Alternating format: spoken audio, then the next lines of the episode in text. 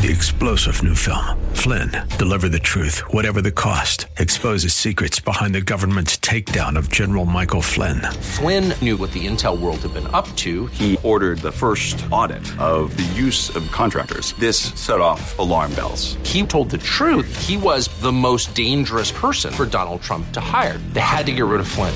Flynn, deliver the truth, whatever the cost. Available now. Watch it today. Go to salemnow.com. Salemnow.com. Welcome to the Georgene Rice Show podcast. This program was originally broadcast live on 93.9 KPDQ. We hope you enjoy the show.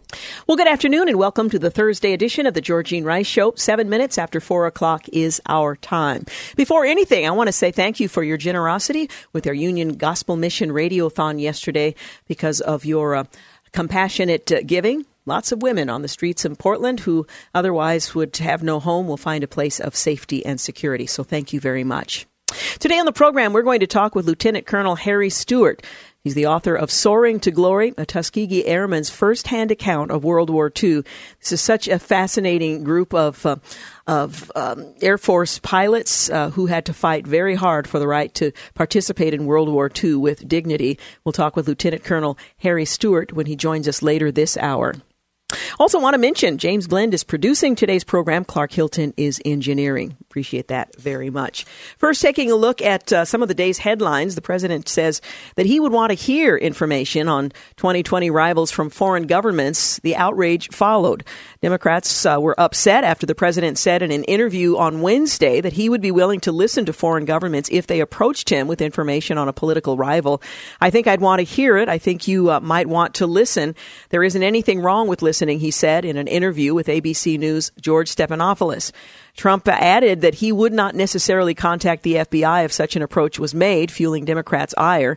Senator Kirsten Gillibrand, a 2020 candidate uh, for president, tweeted, It's time for Congress to begin impeachment hearings. Well, a comment like that doesn't merit. You'd have to have other um, issues, and she's already called for impeachment. But nonetheless, this increased her ire and that of others. Still, Trump supporters point out that Democrats may be hypocrites on the issue as they failed to condemn fellow Democrats, including Representative Hillary Clinton's campaign and the Democratic National Committee for funding the creation of an infamous and discredited anti-Trump Steele dossier by former British spy Christopher Steele. Sean Hannity called the Trump Stephanopoulos interview a non-story and a genius sidestep by the president for his foes in the media mob. The interview was released hours after House Judiciary Committee Democrats announced that former White House Communications Director Hope Hicks has agreed to testify before the panel next week on special counsel Robert Mueller's report. When will it end? Well, the intrigue surrounding vacation spots in the Dominican Republic deepened uh, on Wednesday with the news that Jonathan Corcoran, a retired New Jersey businessman and brother of ABC Shark Tank judge Barbara Corcoran, was found dead in a hotel room there in April.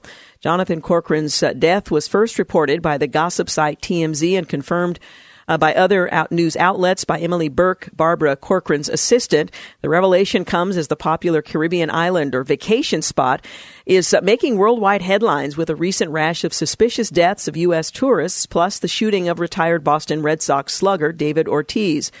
It was unclear where Corcoran um, stayed at the time of his death. TMZ said no one knows exactly what led to his death, though his sister told the outlet uh, that she was told that he had a heart attack. And six suspects have been detained in the shooting of former Boston Red Sox star David Ortiz, including the alleged gunman. Authorities in the Dominican Republic said on Wednesday four other suspects were being pursued in the shooting, which witnesses uh, said was carried out by two men on a motorcycle and two other groups of people in cars. The country's chief prosecutor. Uh, has said um, authorities identified the alleged shooter as Ralphie Ferraria, aka Sandy. Police Major General Nay Adrian Bautista uh, said the uh, coordinator of the attack was also among the suspects in custody. He claimed the man was offered 400,000 Dominican pesos, or about $7,800, to carry out the shooting on Sunday evening at the popular Santo Domingo bar. Apparently, there were 10 individuals involved in that conspiracy. Two oil tankers were damaged in a suspected attack off the Gulf of Oman early uh, Thursday. According to multiple reports, the U.S. Navy's Bahrain based uh, Fifth Fleet told Reuters it was assisting two tankers in the Gulf of Oman after receiving two distress calls. We are aware of the reported attacks on tankers in the Gulf of Oman. U.S. naval forces in the region received two separate distress calls at 6:12 a.m. local time and a second at 7 o'clock a.m. Joshua Frey of the Fifth Fleet said the fleet did not blame anyone for the attack. That came later. We'll tell you what's been said a bit later in the program. And it's been 52 years in the making. St. Louis uh, uh, Blues wins the first ever Stanley Cup championship, uh, beat Boston Bruins 4 to 1 in Wednesday night's deciding game for the Stanley Cup to win the first championship. The victory was 52 years in the making. Ryan O'Reilly scored for the fourth straight game, and rookie Jordan Binnington uh, stopped 32 shots in game seven of the Stanley Cup final. Washington posted a $208 billion budget deficit in May as a modest increase in revenues failed to make up for higher spending on the military and social welfare programs like Medicare, according to data released on Wednesday by the Treasury Department. The deficit was the highest ever for the month of May. Government spending rose uh, to $440 billion. That's up 21% from May of 2018. Receipts increased $232 billion, up 7% from the same last uh, month last year. And the House Oversight and Reform Committee voted largely along party lines on Wednesday afternoon to hold Attorney General William Barr and Secretary of Commerce Wilbur uh, Ross in contempt over their refusal to comply with lawmakers' subpoena backed demands for documents related to the inclusion of a citizenship question on the upcoming census. So reports the National Review. The contempt resolution passed 24 to 15 with Representative Justin Amash of Michigan, the only Republican to join Democrats in support. Now, this would be the third um, either threatened or um, contempt charges actually being levied by members of the House. And House Intelligence Committee Chair Adam Schiff sought uh, Wednesday to keep the fire burning over special counsel Robert Mueller's report with the latest in a series of hearings on the Russia controversy as Republicans voiced their frustrations over what they described as a grotesque spectacle on Capitol Hill. And President Trump may not alert the FBI foreign governments offer damaging information against his 2020 rivals during the upcoming presidential race, he said. Baby boomers are often blamed for putting a strain on Social Security, but a new study has found that the generation may not actually be responsible. According to a new report from the Center for Retirement Research at Boston College, they found that the problems facing Social Security today are a result of the way the program was developed in the late 1930s. And just days after a troubling study about the drastic rise of deaths of despair nationwide, the Associated Rep- uh, Press reports Maine legalized medically assisted suicide on Wednesday, becoming the eighth state to allow terminally ill people to end their lives with prescribed medication. On this day in 1966, the Supreme Court rules in Miranda versus Arizona that criminal suspects have to be informed of their constitutional right to consult with an attorney and to remain silent. And on this day in 1967, President Lyndon Baines Johnson nominated Solicitor General Thurgood Marshall to become the first African American justice of the U.S. Supreme Court.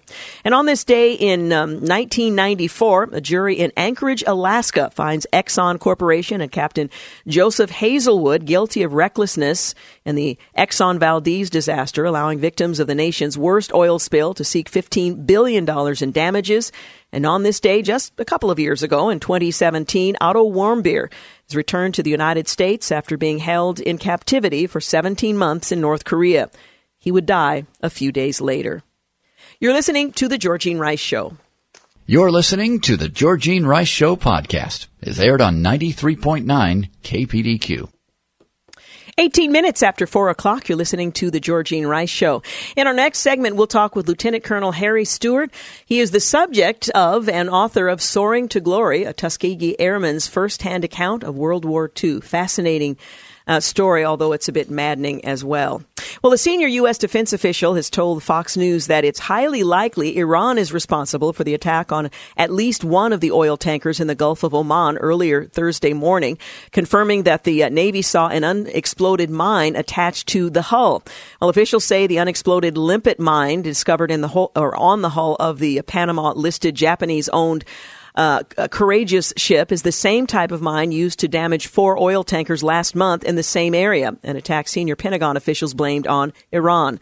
A spokesman for Taiwan's CPC uh, Corporation oil refiner, which chartered the other boat attacked on Thursday morning, the Front Altair, uh, said it was suspected of being hit by the uh, torpedo, although uh, uh this was not confirmed. Whether it be a torpedo or mines, uh, the head of the maritime security for BIMCO told the Associated Press that the incident brings the region closer to an armed conflict.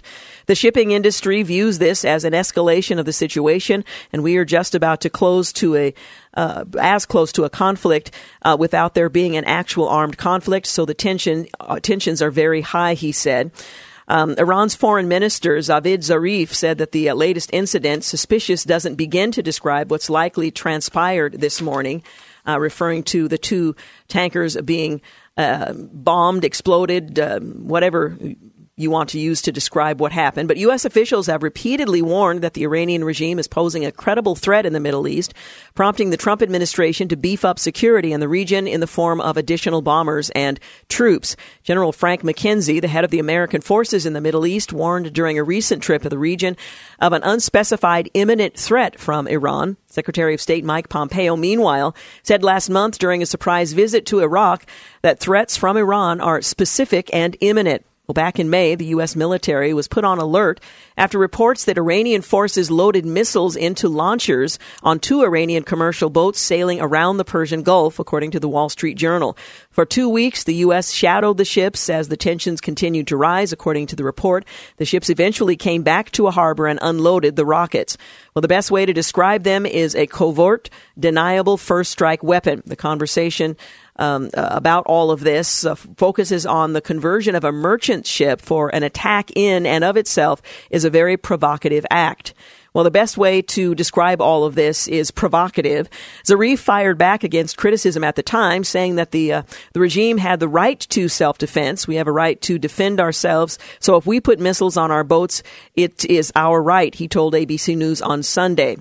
Well, a Marshall Islands flagged um, but Norwegian owned crude oil tanker carrying uh, flammable uh, petrochemical product to Japan was the target, or at least one of them. The front Altair came uh, from Ruwais in the United Arab Emirates, uh, a loading point for the state run Abu Dhabi National Oil Company. International Tanker Management that operates um, the front Altair said an explosion had caused a fire on board. The firm told the Associated Press the incident is still being investigated and it was unclear what caused the explosion. Its 23 crew members were evacuated by the um, nearby South Korean based Hyundai Dubai vessel and are now safe, according to the firm. The other tanker said it sustained hull damage and 21 sailors had been evacuated, with one suffering minor injuries. The vessel came uh, from Qatar and uh, part of Saudi Arabia carrying methanol, a chemical compound used in a variety of products. And again, U.S. Secretary of State Mike Pompeo has blamed Iran uh, for the blatant assault on the oil tankers in the Gulf of Oman earlier in the day. In a press conference this afternoon, uh, Pompeo said this assessment is based on intelligence, the weapons used, the level of expertise needed to execute the operation, recent similar Iranian attacks on shipping, and the fact that no proxy group operating in the area has the resources and proficiency to act with such a high degree of sophistication.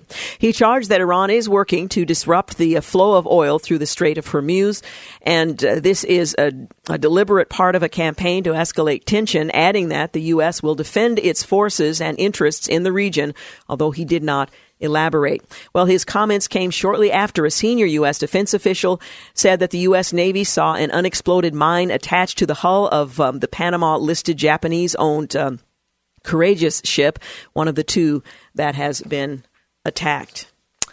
President Trump announced today on Twitter that White House Press Secretary Sarah Sanders will be leaving his her position rather at the end of the month. After three and a half years, our wonderful Sarah Huckabee Sanders will be leaving the White House at the end of the month and going home to the great state of Arkansas, Trump said. She is a very special person with extraordinary talents who has done an incredible job. I hope she decides to run for governor of Arkansas. She would be fantastic. Sarah, thank you for a job well done. End quote.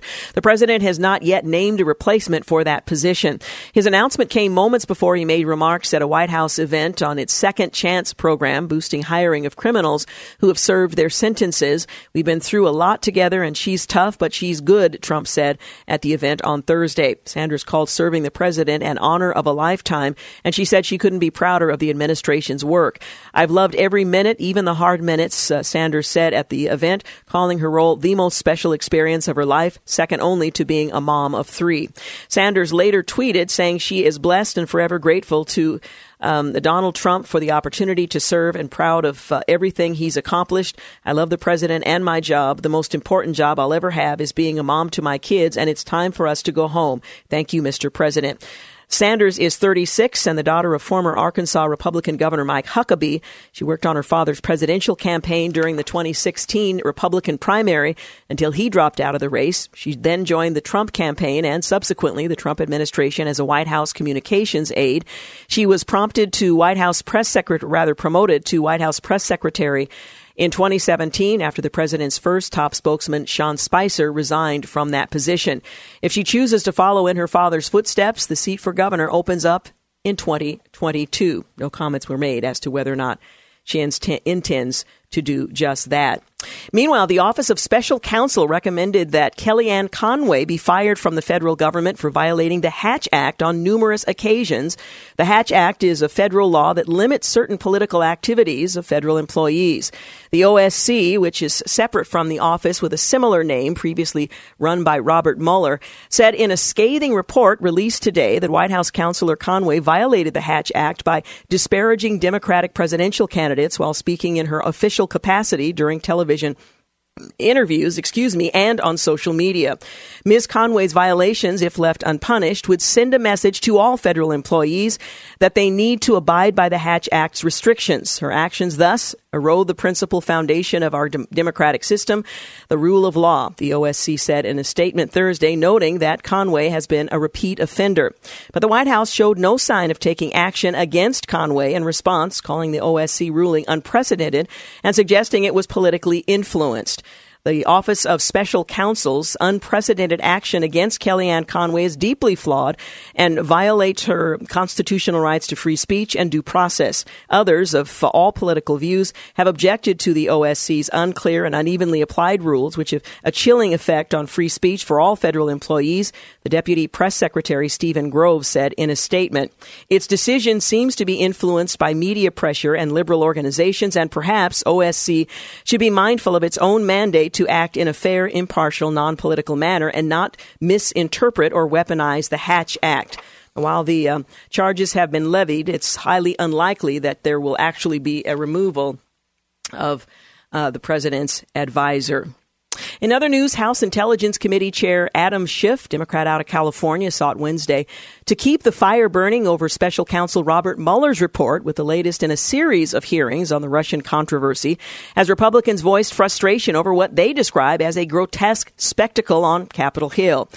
Representative Schiff called the hearing to examine what he called the disturbing findings of Volume 1 of Mueller's report. That volume focused on allegations that the Trump campaign colluded with Russian officials during the 2016 campaign. It found that there was no collusion, but disturbing findings has been the focus of these uh, ongoing hearings. Volume 1 of the report outlines a sweeping and systematic effort by Russia to interfere in the 2016 election for the benefit of Donald Trump, Schiff declared.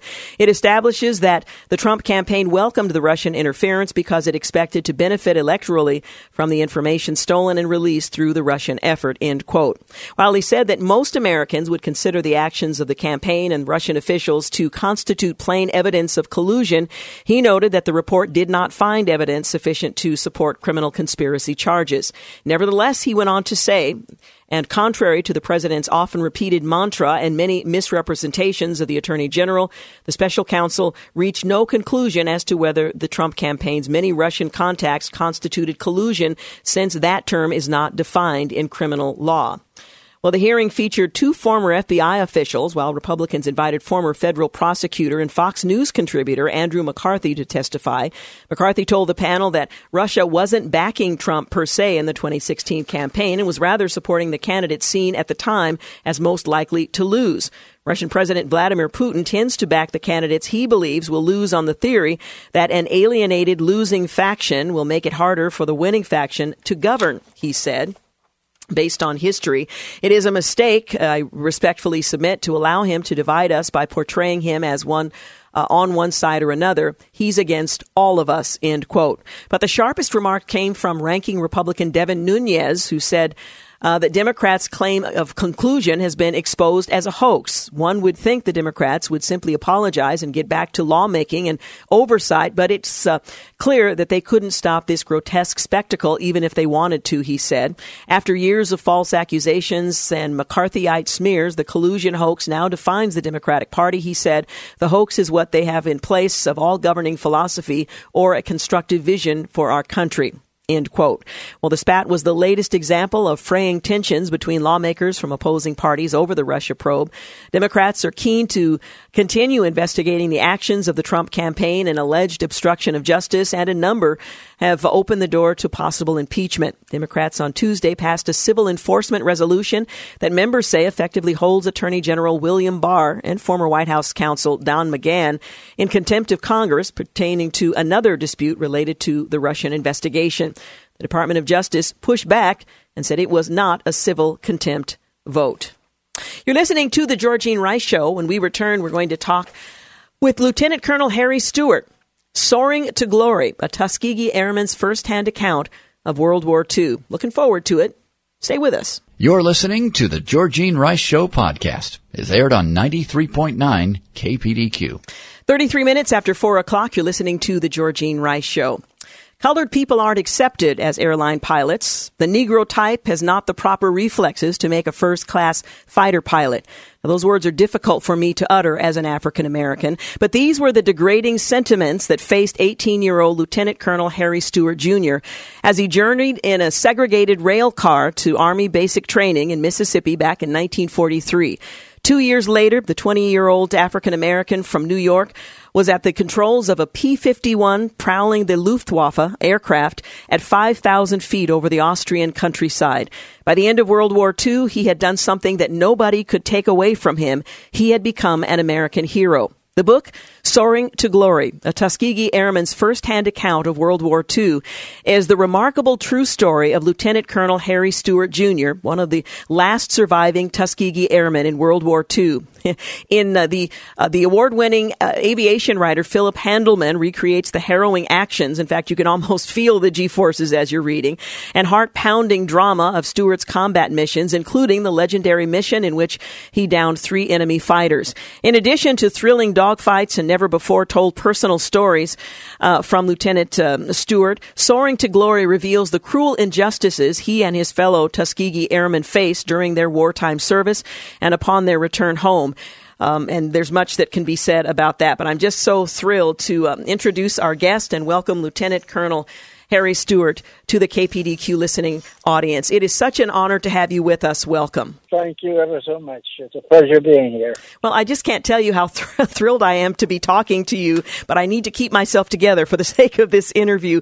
Let me just ask you, what do you hope uh, this story will inspire in others? There was a movie that was made about it. We're now reading more about it. This book has come out. What do you hope uh, those of us who are reading in the 21st century will glean from your experience in the middle of the uh, the 20th century? Well, other than a historical document, I, I think that uh, uh, I would like it to be pointed more towards youth and uh, giving them a uh, feeling of hope uh, for them to go ahead and follow their dreams and follow them aggressively. And if the dreams don't meet fruition or they begin to evaporate for reasons beyond their control is to look for a uh, backup position that they might be able to take and uh, fulfill your life's ambitions. serving in the military, you were under strict orders. You are regimented in terms of what you can and cannot do. Fighting the racism that said you and your colleagues were, were not capable of uh, serving as pilots in the um, the Army Air Forces. You fought back with excellence. Talk a little bit about the challenge of not only doing well, but doing better than others in order that you would be recognized and that you could not be denied the opportunity that ultimately you were given? Well, the desire was always there. It was that uh, it was that desire to show that uh, uh, we were not as the uh, uh, findings of the uh, World War One examiners were concerned, as far as the ability of the uh, African American. Uh, we wanted to show them that uh, uh, by applying us ourselves through excellent, we can do as well, if uh, if not better. And uh, I, I think we did prove that as far as the 1949 gunnery meet, where all of the fighter groups in the country were pitted against one another, and they were chose actually chose three of their top fighter pilots and uh, sent them out to Las Vegas Air Force Base in Nevada out uh, to fly uh, for a 10 day competition to uh, follow their, uh, do the uh, uh, flying and uh, uh, uh, with their uh, uh, guns and this type of thing. But anyway, when the competition was over, uh, the winners turned out to be the uh, 332nd Fighter Group, which is the uh, Tuskegee Airmen. yes, yes. How long had you loved flying, and where did you get that love of flying from? I think it started as a baby. I was born in Newport News, Virginia, and uh, my folks used to put me out in the crib, uh, and planes from the uh, Langley Air Force Base used to fly overhead. And my parents tell me that I used to crane my neck whenever they came over and, uh, and Google at them. Uh, when I was uh, uh, three years old, my parents moved to New York City, and uh, uh, we lived uh, out in Queens, uh, about a mile and a half from a uh, airport out there by the name of North Beach Airport. Uh, it's better known today as uh, LaGuardia Airport. But I used to go out as a teenager and stand out by the uh, airport there and just watch the planes fly back and forth and fantasize about my being a pilot up in the plane there and handling the controls. Now, speaking of being a teenager and looking heavenward at those uh, aircraft overhead, you were still a teenager uh, when you uh, applied to and uh, began flight school. Tell us a little bit about um, being accepted and what that was like for you going from dreaming of flying to actually having the opportunity to pilot a craft. Yeah, that was something new uh, uh, when the war started, or just before the war started. Uh, prior to that time, is African American uh, youngsters were not accepted in the Air Corps for training as pilots or air crew members.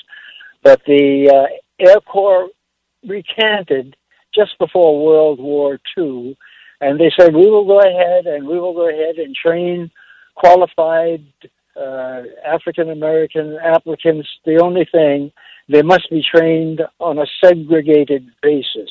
So a, a, a uh, field by the name of Tuskegee Army Airfield was constructed down in Tuskegee, Alabama, just for the sole purpose of training these uh, pilots on a uh, segregated atmosphere. Now, when that opportunity was given, was the intent ultimately that you would fly in theater in Europe?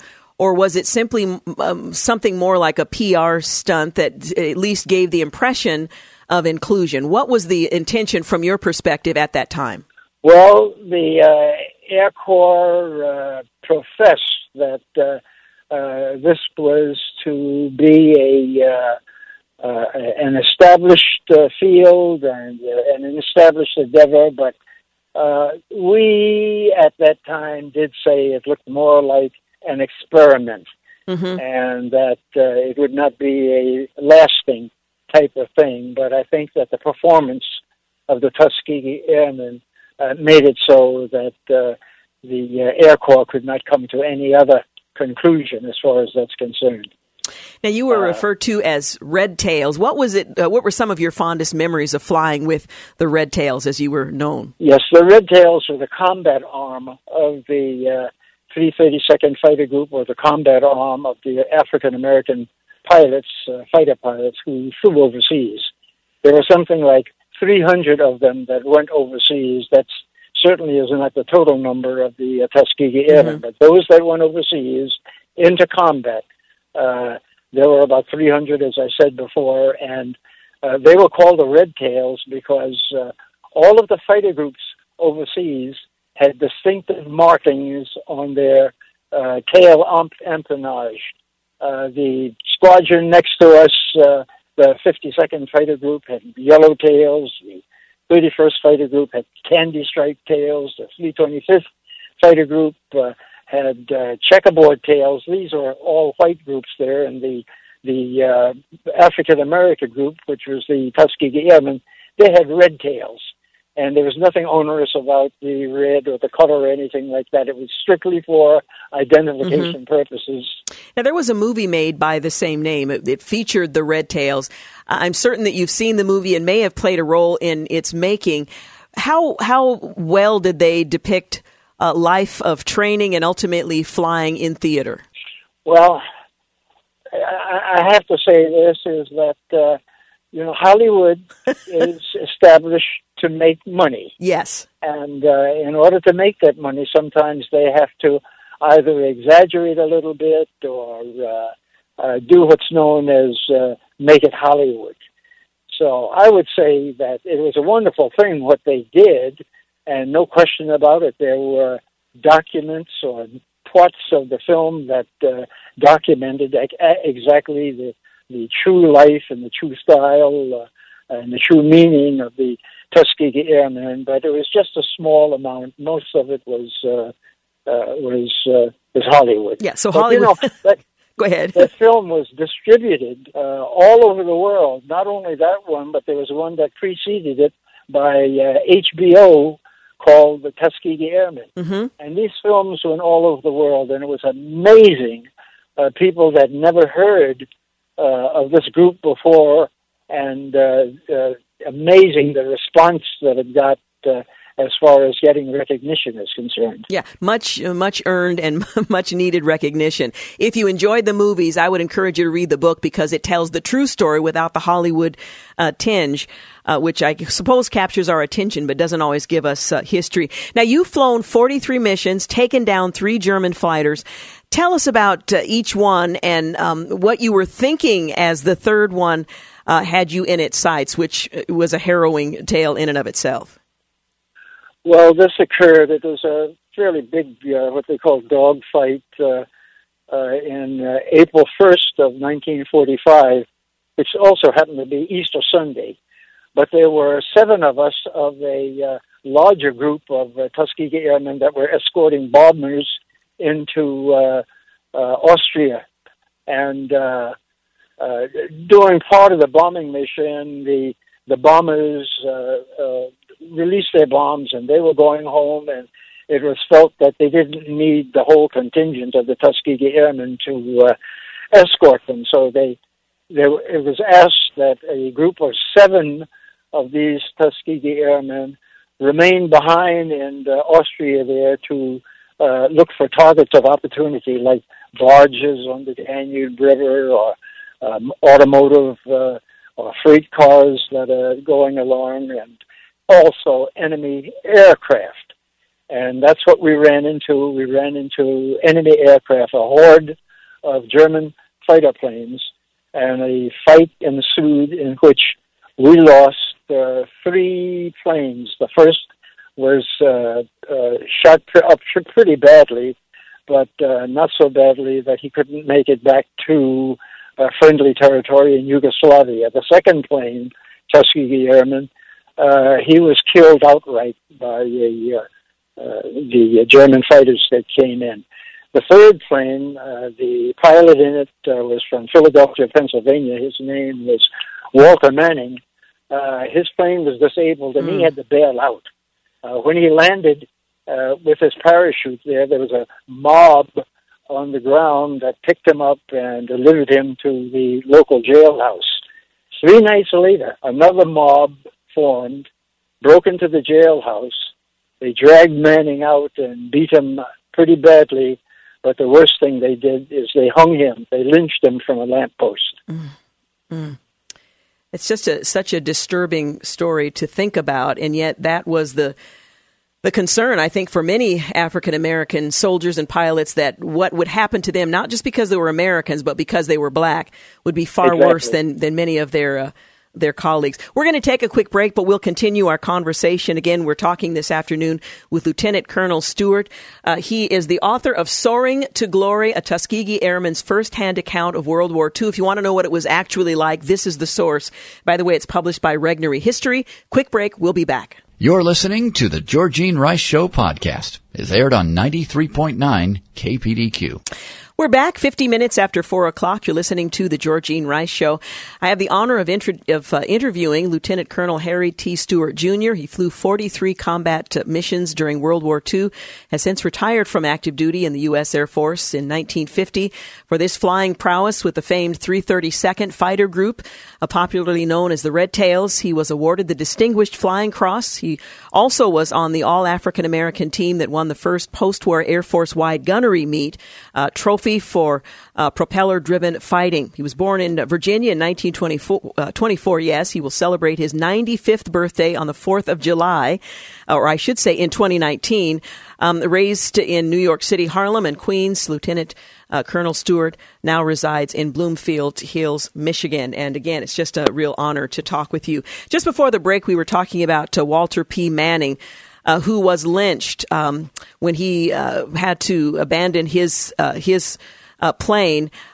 The way that you were treated during training while you were serving in theater and returning home to a, a, country that was not as welcoming. What was it like to return to the States after the war, to serve during the war, uh, knowing that uh, you were not going to receive the kind of respect that you had earned and certainly were due whether or not you had earned it uh, in this country? Well, disappointedly, I uh, returned to the same old, same old. In other words, the uh, prejudice, the lack of opportunities for African Americans, and uh, uh, all of that that uh, I found and the nation found uh, prior to World War II. It was the same that existed when we came home. It was quite disappointing, as I said, but I did have my uh, pilot's wings, I did have something they couldn't take away from me, mm-hmm. and that's the ability to operate an aircraft. So what I did is uh, I applied to uh, two of the airlines when I got out of the service, and that was in 1950. Uh, as a uh, to become a, uh, a pilot with the airlines, and I was rejected uh, out of hand. I never got past the uh, uh, I did not even get an interview. But uh, uh, I have to say that uh, uh, the airlines recanted eventually, and you know, a few years later, we go into the 60s and 70s, uh, all of the airlines began hiring uh, black applicants as a uh, as uh, aircrew members uh, and as pilots. So today, uh, you'll find on every airline that there is, you'll find uh, uh, pilots who are flying as not only uh, co-pilots but first pilots and captains.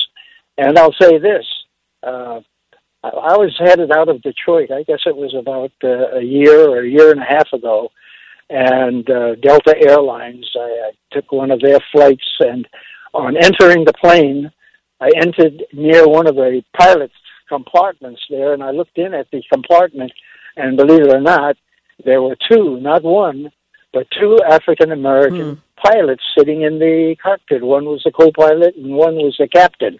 And to make it even more uh, uh, uh vivid, uh, both of them were female. well, and it's significant to point out that you played a role in making that possible by proving that the stereotypes and the misinformation that had been spread during the First World War about the the inability of African Americans to have the kind of uh, skills necessary to pilot by piloting with excellence um, and being honored as you ultimately were, you made it possible for them. And even though uh, many at the time may not have known your name or the history, uh, the fact that you chose excellence as a way of fighting back made all the difference for every generation that followed. Well, thank you. Now, what role did the Tuskegee Airmen play in uh, racially integrating the Air Force ultimately, and what did that mean to you? A primary role, and uh, well, I uh, I was in the fighter gunnery contest at the time. There, there were three of us that were chosen to represent our group, and as I said, there were uh, twelve groups that uh, competed, and uh, uh, we had uh, won the uh, competition and a month after that, the airfield that we were on, which was all black and had all of the pilots that were in the uh, uh, 332nd Fighter Group there, they were completely integrated. The base was closed down and all of the personnel sent to the four corners of the earth. Uh, the uh, true integration had uh, had started, and we hope to believe that it was as a result of the uh, show that we gave at the uh, fighter gunnery meet in Las Vegas. Well, I don't think there's any question that that is the case, and the fact that the military is largely a meritocracy today is owing to, again, your decision to pursue excellence despite the fact that it was not always recognized and honored as it should have been. I'm delighted that today we're at least beginning to hear the story told correctly and to honor the work that you and your, your colleagues did. All along, what the Tuskegee Airmen were working toward was gaining respect. You didn't get it in a timely manner uh, although your efforts had to be recognized because of your excellence. Did you ever expect that you would be revered as you are now, and finally should uh, should be? Uh, no, I never never thought I'd be, uh, or, or, the Tuskegee Airmen would be revered as they uh, as they are today. As I said, when we when we landed uh, from overseas and came back home, it was the same old, same old, mm-hmm. and we thought that. Uh, that was it. There wouldn't be any more uh, discussion or recognition as far as the uh, group was concerned, but uh, thankful to many people, many politicians, to the uh, much of the press and uh, uh, some of the uh, political people is that that changed around, and today I think we're getting the accolades and the recognition that that we feel as though it was just deserved. I know that you mentioned earlier in our conversation that you really wanted to encourage, inspire, and set an example for young people. Um, how did you process and respond when you were told as a teenager that you can't, you shouldn't, but persevered and continued to the point of excellence and the kind of recognition that literally shifted the military world? Uh, altogether. What do you have to say to them today as they aspire to what perhaps uh, others are saying they cannot or should not? Well, I would say you pursue your dreams and uh, don't let situations like that uh, that that we faced and overcame. Don't let them uh, deflect or deter you from your ambition. There, uh, go at it. Uh, keep your eye on the prize there, and uh, a little setback here or there. You know, just go ahead and charge it up to experience there, but go after it and continue to go after it and pursue uh, excellence, as I said before, and uh, I'm, I'm sure you'll see your rewards at some day. Well, my nephew, who followed your example and was inspired by it, is now one of the youngest captains in the U.S. Navy serving uh, currently in the Middle East. And I thank you so much uh, for the service to our country, for your um, your determination to serve with excellence despite how you were treated, and for uh, taking the time to write your memoir, if you will, and to share that with the rest of us. Thank you so much. Uh, thank you. It's been a pleasure. Thank you. Again, one of the one of the best interviews in terms of you know my heart wanting to communicate with someone I have long admired. So appreciate that. Once again, the book is Soaring to Glory, a Tuskegee Airman's firsthand account of World War II. Philip Handleman uh, wrote the book along with Lieutenant Colonel Harry Stewart. He's in his 90s, as I mentioned earlier, so a little help is probably uh, uh, probably needed. Uh, but the lieutenant um, served in the 332nd Fighting Group, also known as the Red Tails, with honor.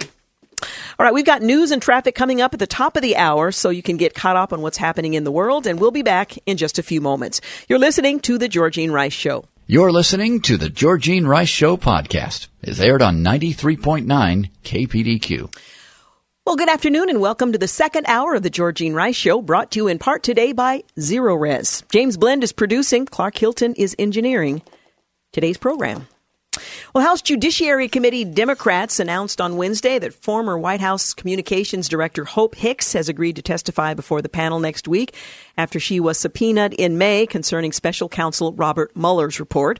The interview is going to be held on the 19th and it's going to be a closed door transcript. Uh, but it, the transcript will be released. Uh, House Judiciary Committee Chairman uh, Jerry Nadler says Hicks uh, is a longtime uh, aide to Trump was mentioned throughout Mueller's report, which Democrats claimed included unexplored evidence of obstruction of justice.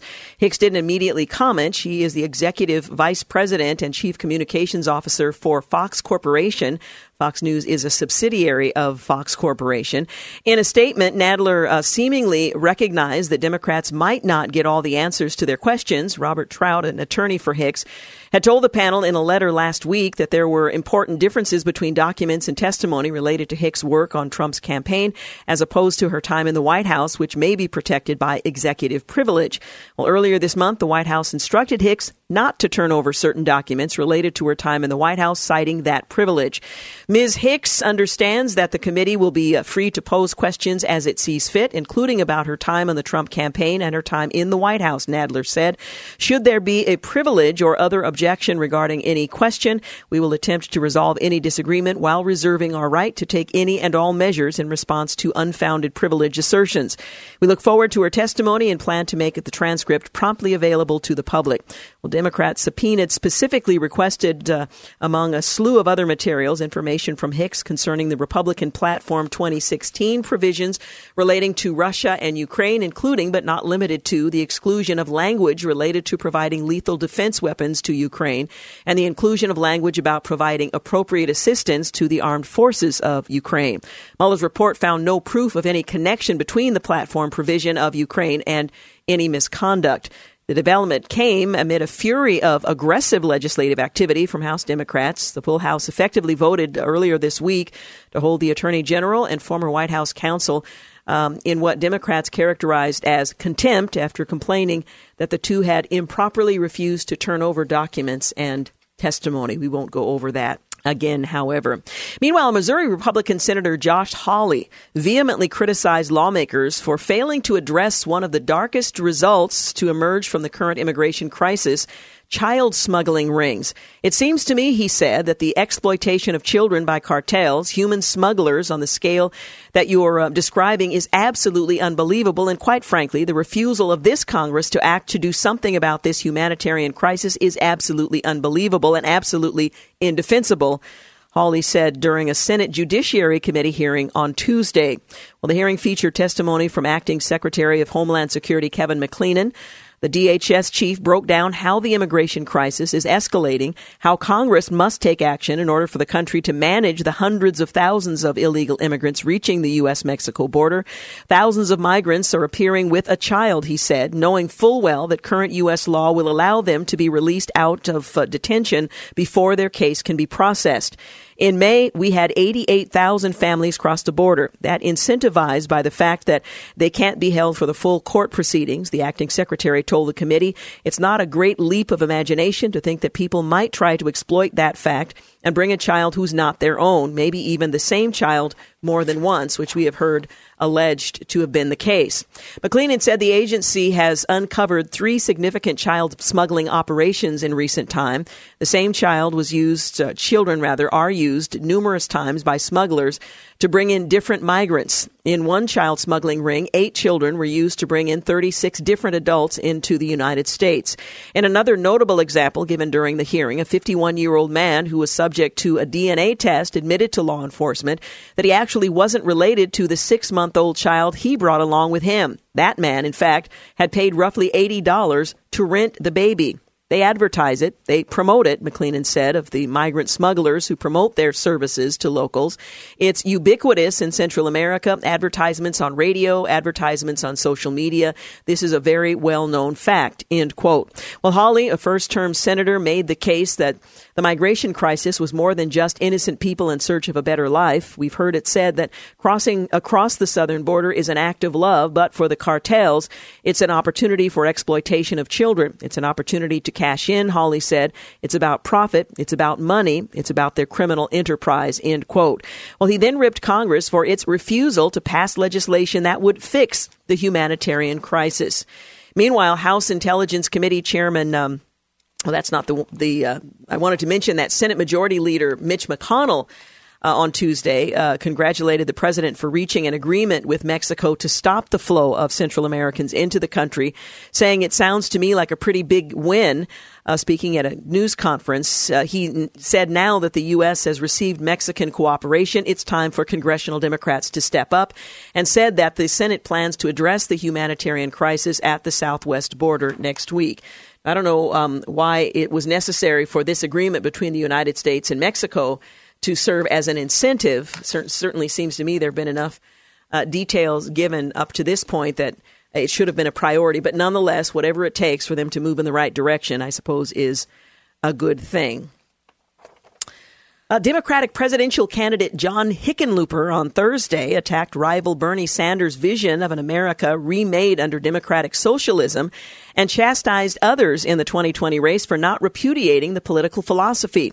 Well, the former Colorado governor said Bernie Sanders was wrong to call for policies such as Medicare for All that would dramatically increase public spending and government involvement in Americans' daily lives. Hickenlooper called for less expansive changes to the regulated capitalism that has guided this country for over 200 years.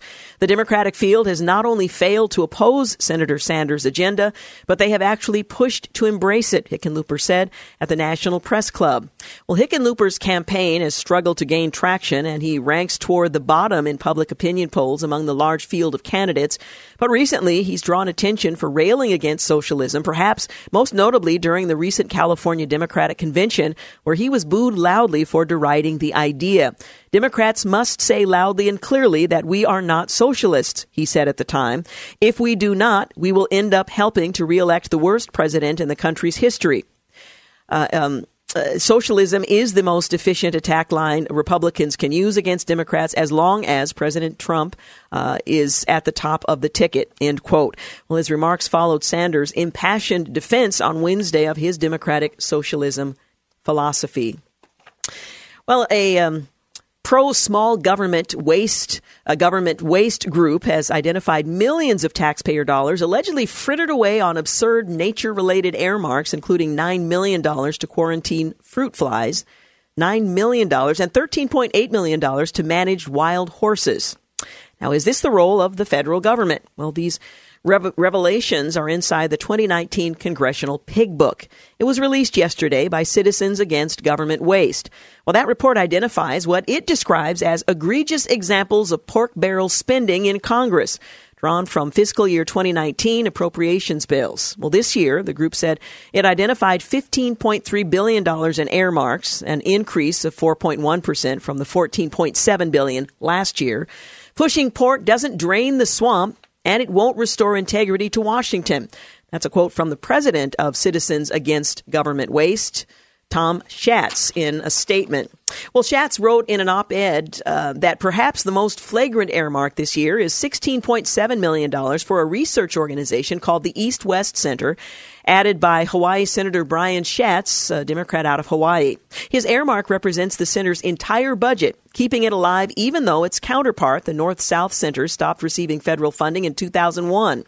The East West Center should be able to stand on its own without taxpayer support as well. The report identifies other pricey earmarks that include $65 million to help recover Pacific coastal salmon, 12 million to control aquatic plants, 7.9 million to purchase fish screens, 863,000 to eradicate brown tree snakes in Guam. Well, the fruit fly program apparently was resumed after a 10 year pause. Further, according to the report, The $9 million earmark this year for the program represents a 1,819% increase over the roughly half million dollars set aside for fruit fly research, eradication, and quarantine a decade ago.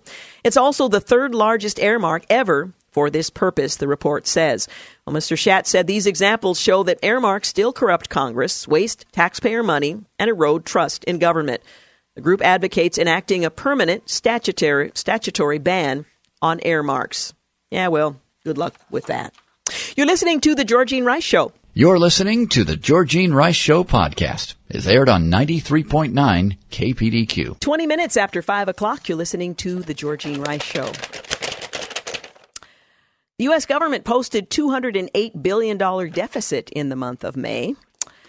Um, a modest increase in revenues failed to make up for higher spending on military and social welfare programs like Medicare, according to data that was released yesterday by the Treasury Department. Well, the deficit was the highest ever for the uh, month of May and wider than the average forecast of $185.5 billion in a poll of uh, analysts. Government spending rose uh, to $440 billion. That's up 21% from um, May of 2018. Uh, receipts increased 232 billion. That's up 7% from the same uh, month last year. So we're not keeping up with um, on pace with our spending, which spells trouble down the line. But you don't have to worry because it will fall to your children and grandchildren. So you don't really have to concern yourself. We make it impossible that for them to have a prosperous future. Well, that's just on them because we're doing just fine kicking that can down the road. Senator James Lankford on the uh, uh, Trump administration's trade negotiation strategy with uh, China and Representative Alexandria Ocasio Cortez supporting pay raises for Congress um, resulted in um, an actual effort to see if um, they could get a pay raise, members of, of Congress. Now, I w- would like to see a laundry list of accomplishments that have benefited the country across the board in the last, let's say, two cycles. Lawmakers uh, decided to put an initiative to raise their pay on hold. Uh, there was opposition in both parties, but they still enjoy six figure pay and a host of other perks and benefits that apparently just are not enough. Now, I'm not suggesting that members of Congress don't work hard, but, you know, so do a lot of people especially the people who are paying those salaries. The measure would have uh, raised their salaries by $4,500. Lawmakers haven't been um, given a pay raise since 2009. I think if they were as productive as I think we need to see them in, I don't know, 2019, maybe that would be a consideration. But the New York Democrat Alexandria Ocasio Cortez supported the measure. She says that it would prevent some lawmakers from wanting to keep dark money loopholes open. She also said everyone should. Uh, get cost of living increases to account for changes in the U.S. economy. So if you give people more money, then they're not they're not going to violate the law. It's not a matter of principle; it's a matter of um, desperate need on the part of members of Congress. Her logic would argue. Well, the current salary for most lawmakers is one hundred and seventy four thousand dollars. It's very close to what Clark uh, gets in a lifetime. Uh, it would be closer to 210,900 had Congress received the pay raises annually since 2009, according to data from the Congressional Research Service. Some lawmakers, however, receive more, including Speaker of the House. She receives $223,500. The President pro tempore of the Senate, which is uh, Chuck Grassley, 193,000. 400. The House Majority Leader, 193, 400. Um, House Minority Leader, 193. Uh, that's also true for the Senate Majority Leader and the Senate Minority Leader. You sometimes wonder why on earth would anyone want those positions? Well, the perks help. In addition to six figure salaries, being elected to office comes with a number of perks and benefits. Lawmakers have access to both 401k style plans and pensions. The Thrift Savings Plan is a tax deferred investment similar to a 401k plan. Lawmakers can take a full pension at the age of 62 if they've uh, served uh, for at least five years, and even sooner if they've served longer, age 50 for those who have uh, completed 20 years and age 25, uh, or, uh, or, any age after 25 years. amounts vary based on time served and salary, but may um, uh, but may not exceed 80% of the final salary they receive. Senator um, Rick Scott out of Florida and uh, Mike Braun, uh, Republican out of Indiana, uh, Pelosi, they've all served for 33 years, so they'd be eligible for a funded pension worth more than $102,000 if she retired this year. Uh, those two lawmakers unveiled legislation this year to end taxpayer funded congressional pensions. We'll see what happens there. I doubt it will uh, succeed. All members also pay into and are eligible for Social Security. Now, surviving spouses and families of uh, lawmakers who have died will receive a full year's worth of salary. According to the um, Office of Personnel Management, federal employees enjoy the widest selection of health plans in the country. Certain eligible members can receive health insurance over the course of a lifetime under the Federal Employees Health Benefits Program. Uh, according to Axios. And then there are allowances. The members' representational allowance can be used by representatives for official expenses like staff, travel, mail, office equipment, district office rental, stationery, office supplies. As of uh, 2017, the allowance for personal uh, personnel rather was 944,671. The limit on permanent employees was 18, so you can have as many as 18. Office expense allowance varied based on um, distances between a member's district and the capital. For senators, the uh, average allowance for official personnel and office expense is about $3.5 million. That's per senator. Each senator is authorized home state office space in federal buildings as well as furniture in Washington, D.C. and state offices. Uh, lawmakers also get free reserved parking at D.C. area airports while they can uh, reserve seats on multiple flights, only having to pay for one, according to Bloomberg. And while the District of Columbia prohibits smoking in public places, that law does not apply to the functions or property of the federal government, according to the New York Times. That means that lawmakers can smoke in their offices, which apparently was a habit of John Boehner, among others. And while lawmakers are often busy moving back and forth between the capital and their districts, they do get every major holiday off in addition to a number of recesses. So, um, if you don't think the salary is quite up to snuff, $174,000 if you're just a lawmaker, and that's um, currently in Congress, there are other perks to consider.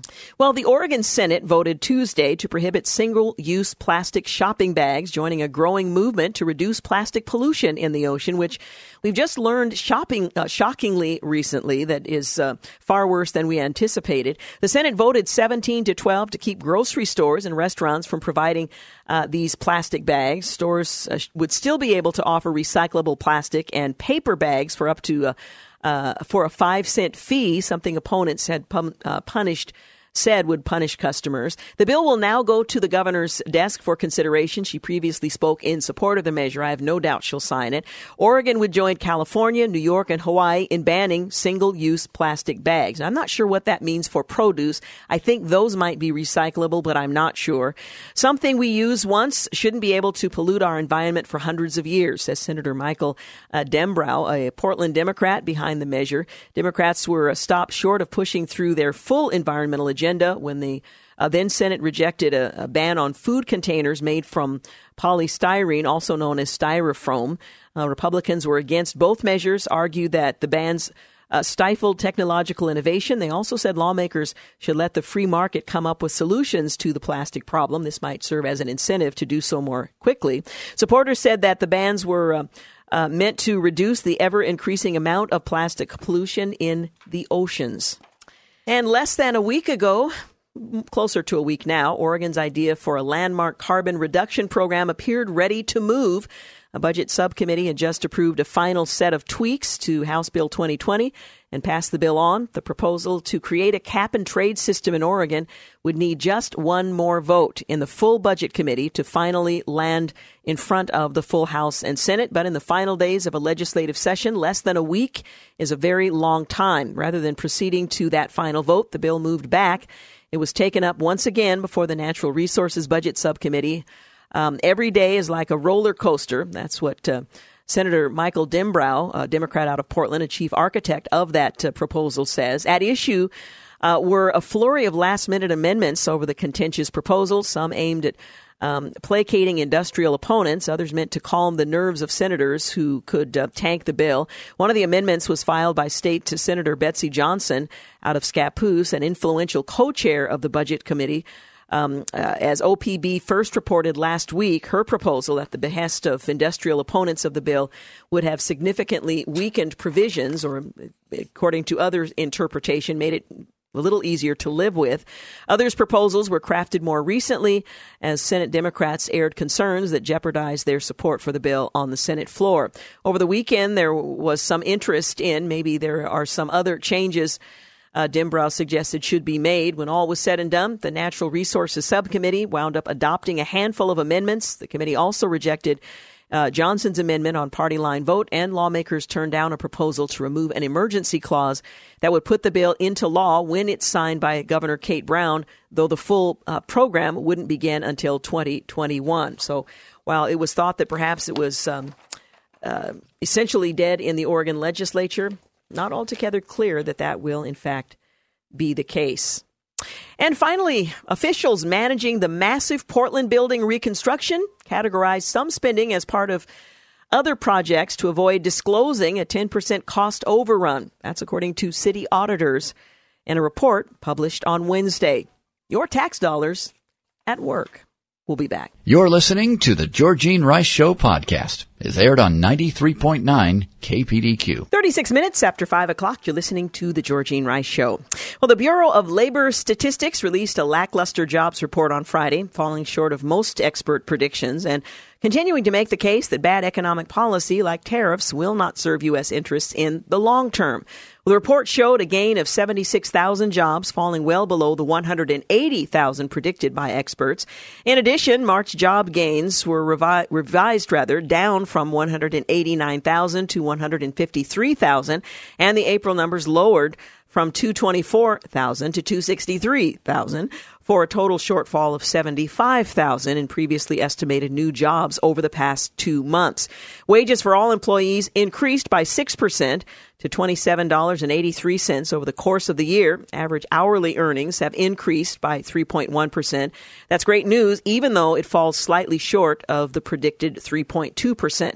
Now, this is still relatively um, encouraging, but it does reflect that um, the uh, tariffs and the threat of tariffs does have an impact on um, what happens on the ground, and they're predicting that uh, if these continue and they're used as political tools, it will continue to have an impact um, unflattering, unfavorable to the economy. Well, the city council in Waskom, Texas, outlawed abortion procedures on Wednesday and declared the city a sanctuary for the unborn. Now, sanctuary cities, kind of a big deal these days, very popular. The move was pushed by Right to Life of East Texas and precedes another bill Texas lawmakers are pushing. That bill would require doctors to care for babies born alive following a botched abortion. Abortions are not permitted in the state of Texas after 20 weeks, the Washington Post affirms.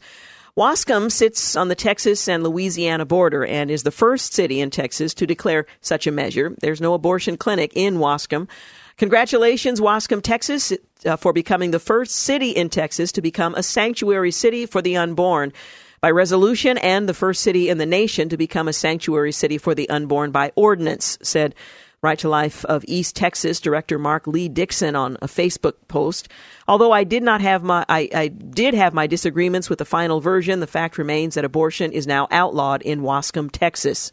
Well, all organizations that perform abortions and assist others in obtaining them, including Planned Parenthood and any of its affiliates, um, Jane's Due Process and others that are listed, NARAL Pro Choice, are now declared to be criminal organizations in Waskom, Texas. Uh, Dickson added. Well, Waskom Mayor Jesse Moore said that the city may likely get sued over the measure, according to the Washington Post, and most likely we will wind up getting sued if this is uh, passed. Uh, it could be, it could go rather to the Supreme Court. We don't have the possible millions of dollars that it would take uh, to take it to that level, uh, added the uh, alderman, Jimmy Dale Moore, who uh, voted for the measure. We can't pay those kinds of attorney's fees, uh, fees rather. The city's uh, doesn't have that kind of money, but supporters of the bill are not worried about monetary issues, telling local media that God will take care of them. So, Texas uh, uh, town has declared itself a sanctuary city for the unborn. That's Waskom, Texas. And NPR recently re upped its guidance to staff about how to discuss abortion, giving several um, states recent decisions to decriminalize infanticide or conversely more strictly limit abortions. To its credit, the news organization published this uh, guidance publicly. To its shame, it uses a pretense of scientific objectivity to cover a deeply slanted take on this controversial topic. That includes um, a mind bending instruction from Joe Neel, an NPR editor and a correspondent. Uh, on NPR, NPR's science desk saying the term unborn implies that there is a baby inside a pregnant woman, not a fetus. Babies are not babies until they are born. They're fetuses. Incorrectly calling a fetus a baby or the unborn is part of the strategy used by anti abortion groups to shift language, uh, legality, public opinion. Use unborn only when referring to the title of the bill and after President Bush signs it, the Unborn Victims of Violence Law. Or qualify the use of unborn by saying what anti abortion groups call the unborn victims of violence. The most neutral language to refer to the death of a fetus during a crime is fetal homicide. So there you have your pseudoscience lesson. We're not talking about children in utero, we're talking about fetus, which sounds a whole lot better than a developing human uh, in utero, that, by the way, are viable at earlier and earlier ages these days. Anyway, this is mind numbingly stupid. It also reveals a bias against pro life groups, which is no big surprise because it implies that if a pro life group says the truth, it can't be the truth just because the pro life group says it. If it's accurate, if it's scientific, it doesn't really matter. If it's favorable to their cause, referring to pro lifers, then it must not be repeated on NPR. Don't call a baby a baby. Well, former Vice President Joe Biden came out uh, last week against the Hyde Amendment after previously supporting it. I mean, that's the thing to do these days if you want to get elected. Um, Biden said at a gala hosted by the Democratic National Committee in Atlanta, if I believe health care is a right, as I do, I can no longer support an amendment that makes that right dependent on someone's zip code. Well, for decades, Congress has kept taxpayer funds from paying for abortions due to the leadership of an Illinois congressman. Now, that seemed like a reasonable compromise for those who abhor abortion and those who insist it's um, the most important right extended by the Supreme Court. Representative Henry Hyde was behind the amendment, first passed in 1976, that prohibits use of federal funds for most elective abortions. Now, federal funds are nothing more than uh, taxpayer uh, monies. Melanie Israel, a research associate in the DeVos Center for Religion and Civil Society at the Heritage Foundation, says in an email that the Hyde Amendment is one of the most significant legacies of the pro life movement. One of the pro life movement's first victories following the Roe v. Wade and Doe v. Bolton decisions back in 1973 that effectively legalized abortion on demand across the country came about uh, thanks to Congressman Henry Hyde of Illinois in 1976.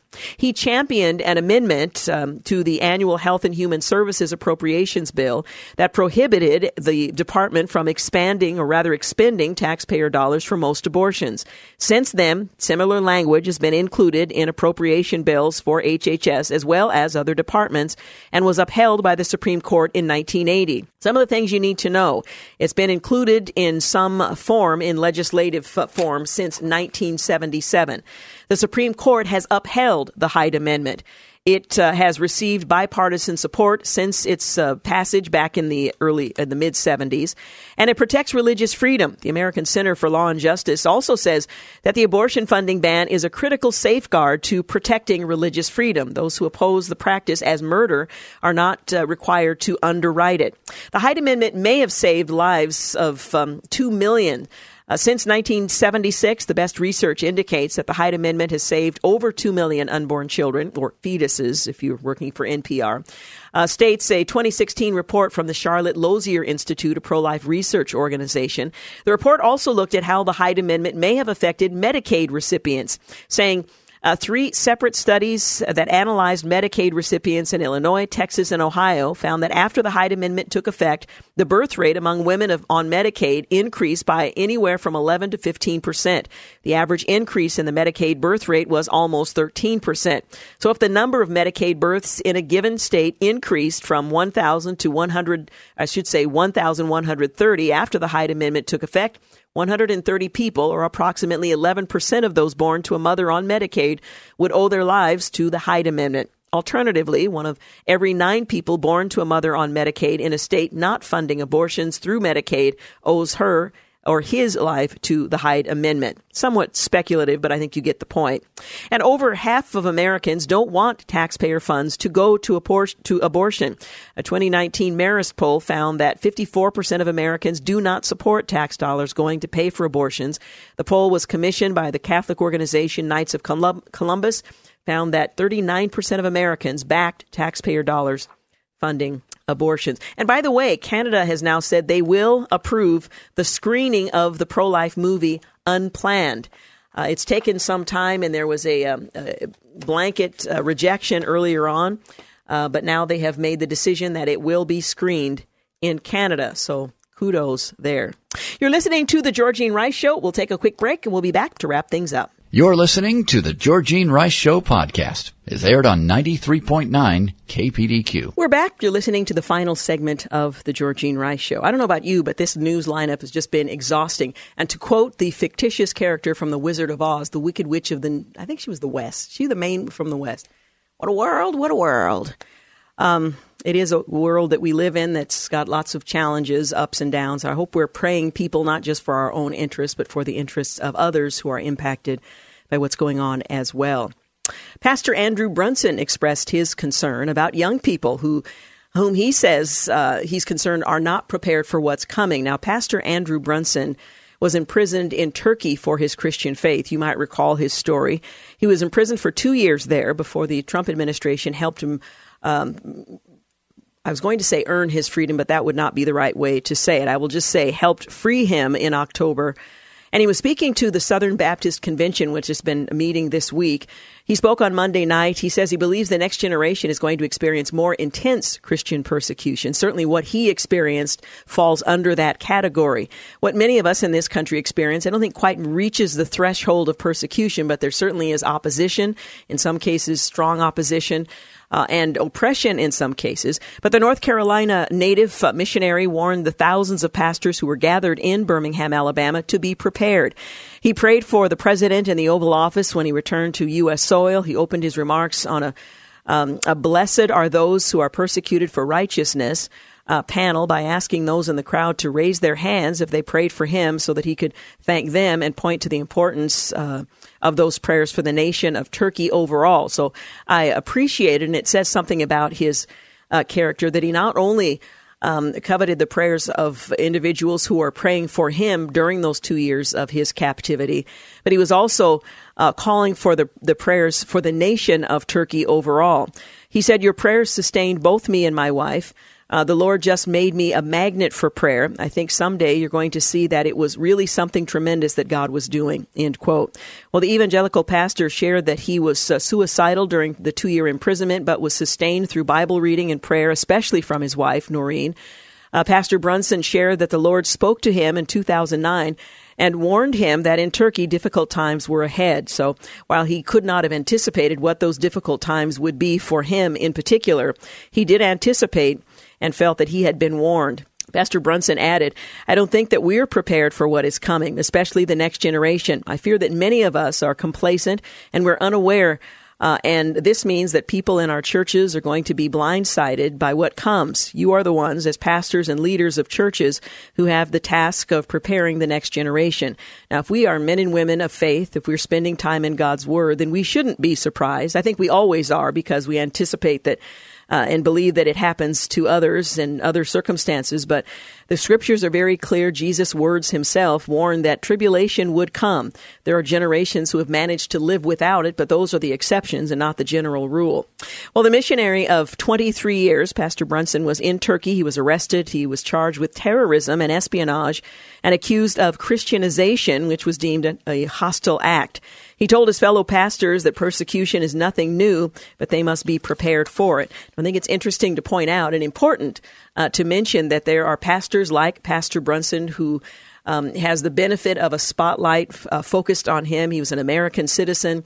Uh, a missionary in Turkey, and for two years uh, there were efforts to free him.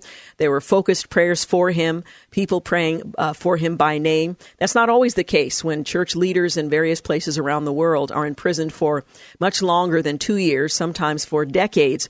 I've had the opportunity while in China to meet with some of those who survived their captivity, primarily in the People's Republic of China, spending decades in prison, and to hear their stories their firsthand accounts of what that was like and how God ministered to them uh, through that. I think I've mentioned here before the one pastor who rejoiced that he was given the worst assignment in that prison where he was responsible for working in the dung heap. And I'm not sure what you do there, but that was his assignment. Uh, he was a pariah to his fellow prisoners because of his Christian faith, but he said he rejoiced in having been given that job because it meant for the only time of his captivity during the course of the day uh, he was alone. He could sing his hymns at the top of his voice, and he and God um, could be there alone together. He could pray out loud. He could sing out loud. And he stood in our meeting, this quiet meeting in a hotel room where we had slipped in and slipped out, hoping that we weren't detected. And he sang.